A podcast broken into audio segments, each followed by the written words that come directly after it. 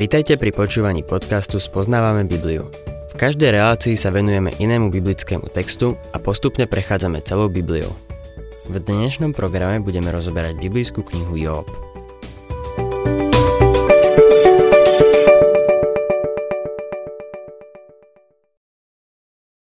Milí poslucháči, v našom štúdiu knihy Job sa nachádzame v časti, v ktorej, ako sme videli, rozpráva Job.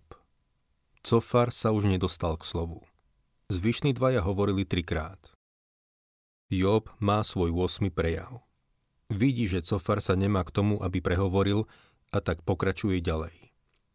Je to jeho najdlhšia reč, z ktorej je zrejmé, že jeho priatelia mu nepomohli. Vyjadruje v nej svoju vieru v Boha, stvoriteľa. Job sa nezlomí pod náporom svojich služujúcich tešiteľov, ako ich sám nazýva. V minulej relácii sme videli v 28. kapitole jeho nádhernú báseň o Bohu ako stvoriteľovi. Teraz v 29. kapitole budeme vidieť, čo je jeho tajným hriechom. Job sa k nemu priznáva, ale nejde o vyznanie hriechu. Ide o vychvaľovanie sa. Táto časť je samé ja, ja, ja. Job je plný pýchy.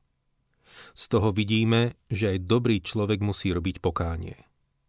Osobné zámeno sa v rôznych pádoch vyskytuje v tejto kapitole minimálne 15 krát. Nehovoriac o tom, že v Slovenčine je osobné zámeno ja väčšinou zamlčané. Job je utiahnutý do seba. To je jeho veľký problém budeme vidieť, ako to ovplyvnilo jeho život. Vplýva to na život každého, kto sa utiahne do seba. Niekto raz povedal, keď sa utiahneš do seba, stane sa z teba ohromne malý balíček. V tejto kapitole Job nepristupuje k žiadnemu vyznávaniu hriechov. Naopak, chváli sa. Má problém so svojím ja. Mnohí z nás majú tento problém. Je to niečo, okolo čoho sa točí celý náš život. Nevidíme tu žiadnu zlomenosť ducha. Nevidíme tu zlomené a skrúšené srdce, žiadne pripustenie hriechu, žiadne vyznanie hriechu, žiaden pocit viny či zlíhania. Jeho priatelia neboli pre ňo pomocou.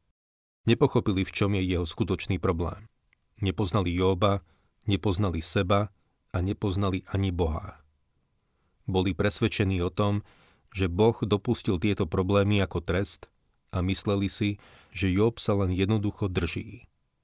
Zničili ho a boli to len sužujúci tešitelia.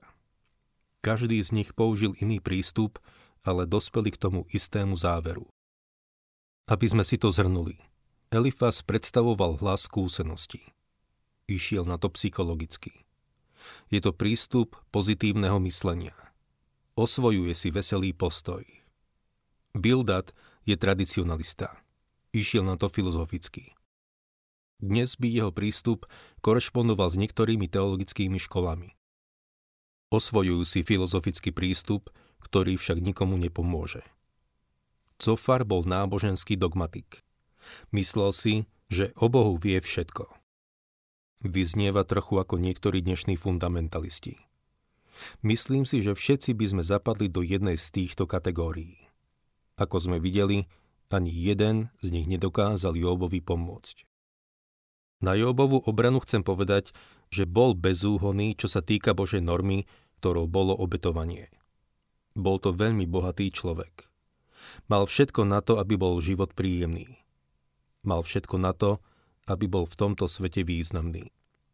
Videli sme, že bol nábožný. Mal bázeň pred Bohom. Trápil sa pre svoje deti. Nepretvaroval sa. V žiadnom prípade nebol pokrytec.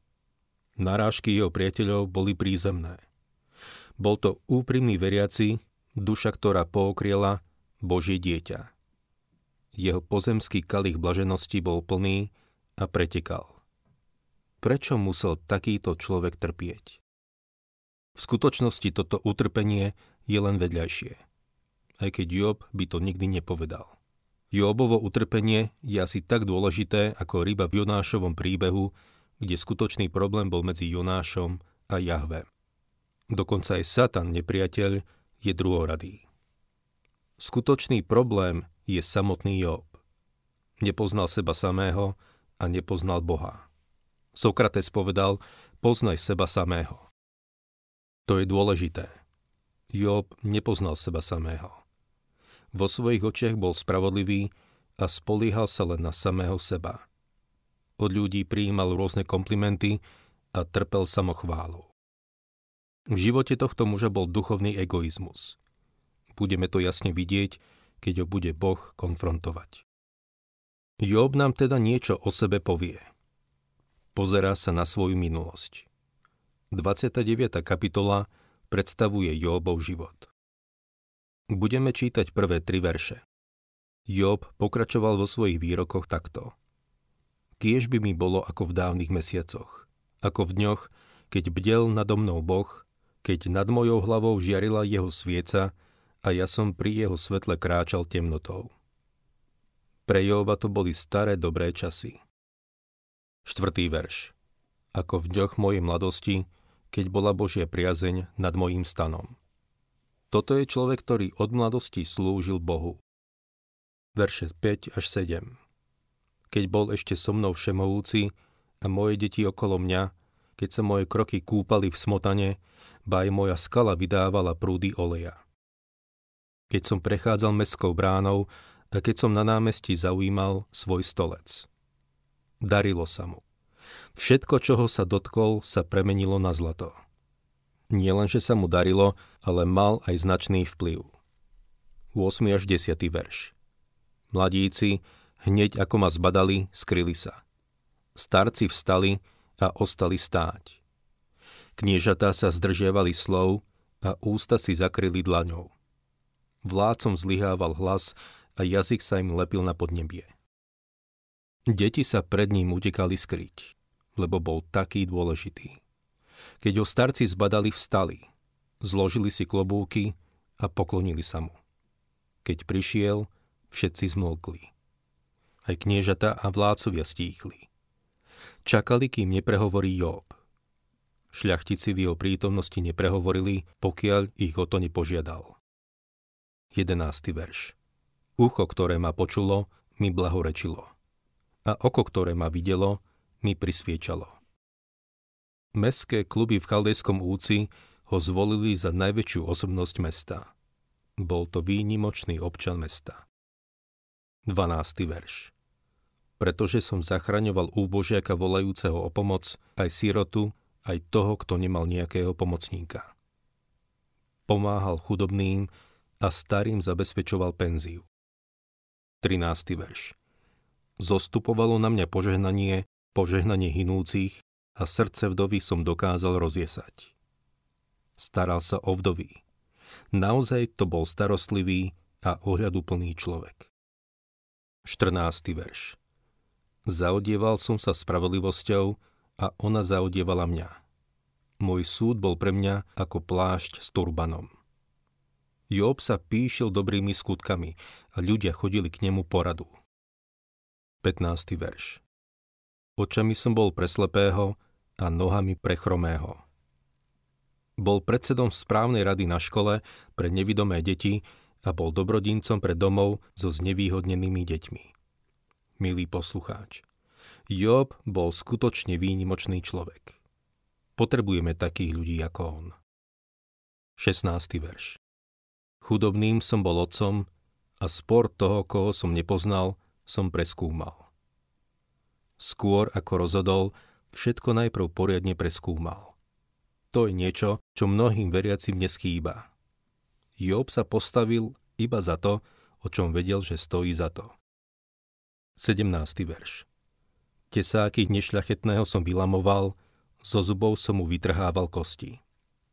Veril v občanské práva, zákon, aj poriadok.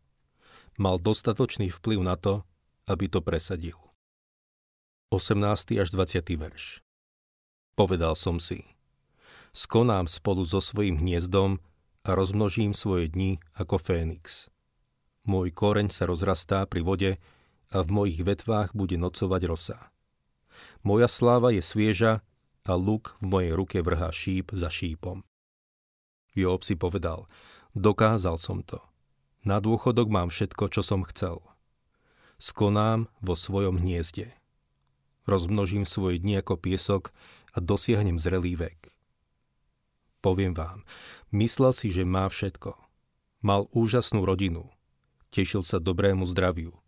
Nič mu nechýbalo.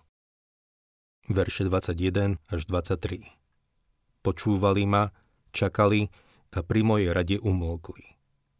Po mojej reči sa už neozvali, moje slovo padalo na nich ako rosa, čakali na mňa ako na dážď a naširoko otvárali ústa ako pre jarnú spršku.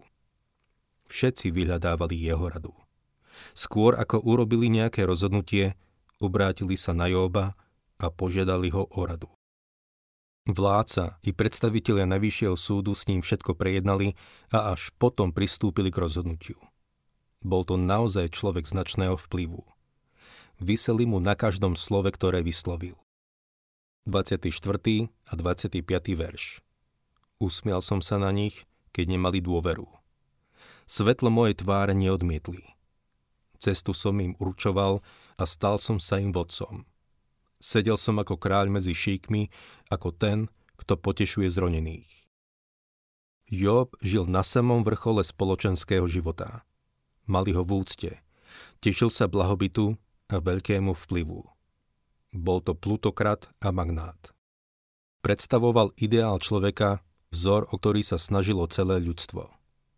Žil dobrý život. Vedel, čo je to život v hojnosti. Job však žil v blaženej nevedomosti. Žil vo svete popolušky.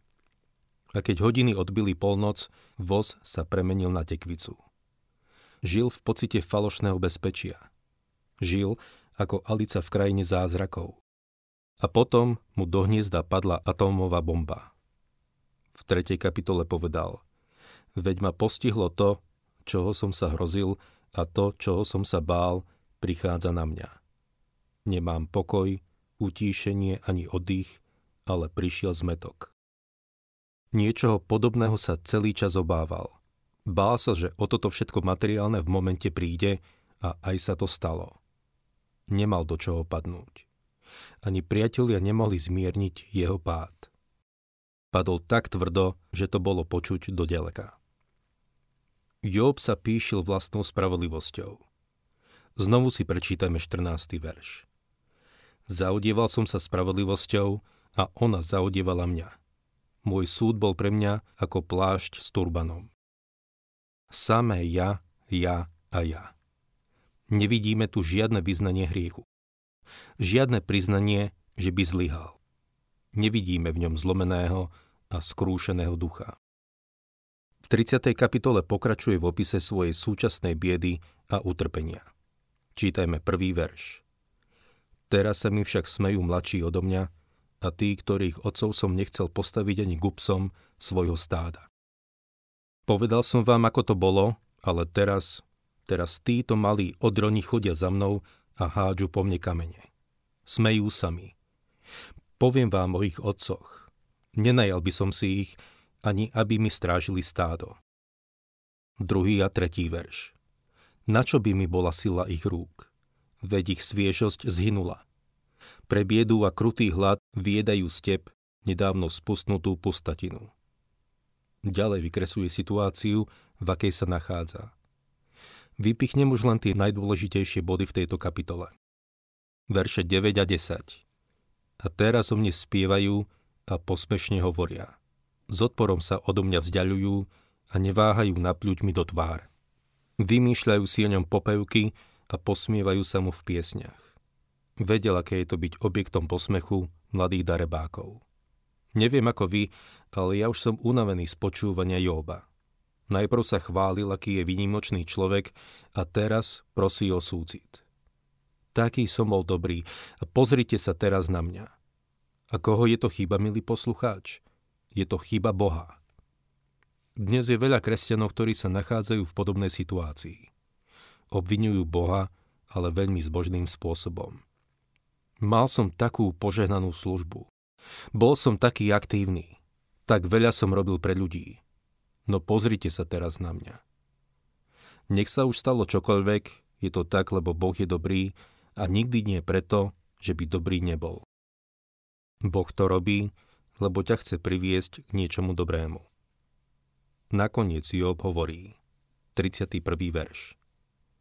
Moja harfa sa stala nástrojom žiaľu, moja flauta hlasom náreku. Teraz už vie len nariekať. Celý čas sa mu doslov tlačia slzí. V takom stave sa teraz nachádza. Prosí o pochopenie a súcit a človeku ho naozaj môže byť len ľúto. No stále nie je zlomený v duchu. Boh sa dostal v jeho živote do nepriaznivého svetla. Job je plný pýchy. Hájí seba namiesto toho, aby hájil Boha. V skutočnosti Boha viní za svoj stav. V čom spočíva jeho problém? V píche. Pícha spôsobila aj pád satana. Pícha bola aj v záhrade Eden. Pícha je strašná vec, ktorá nám rozožiera srdce ako rakovina. Pícha tento strašný hriech je v srdciach a životoch nás všetkých. Ak sa vám páči program Spoznávame Bibliu, budeme radi, ak ho odporúčite svojim známym a dáte like, alebo nás začnete sledovať na facebookovej stránke Spoznávame Bibliu. A ak vás niečo oslovilo alebo zaujalo, napíšte nám cez Facebook alebo na adresu spoznávame.bibliu zavinač gmail.com.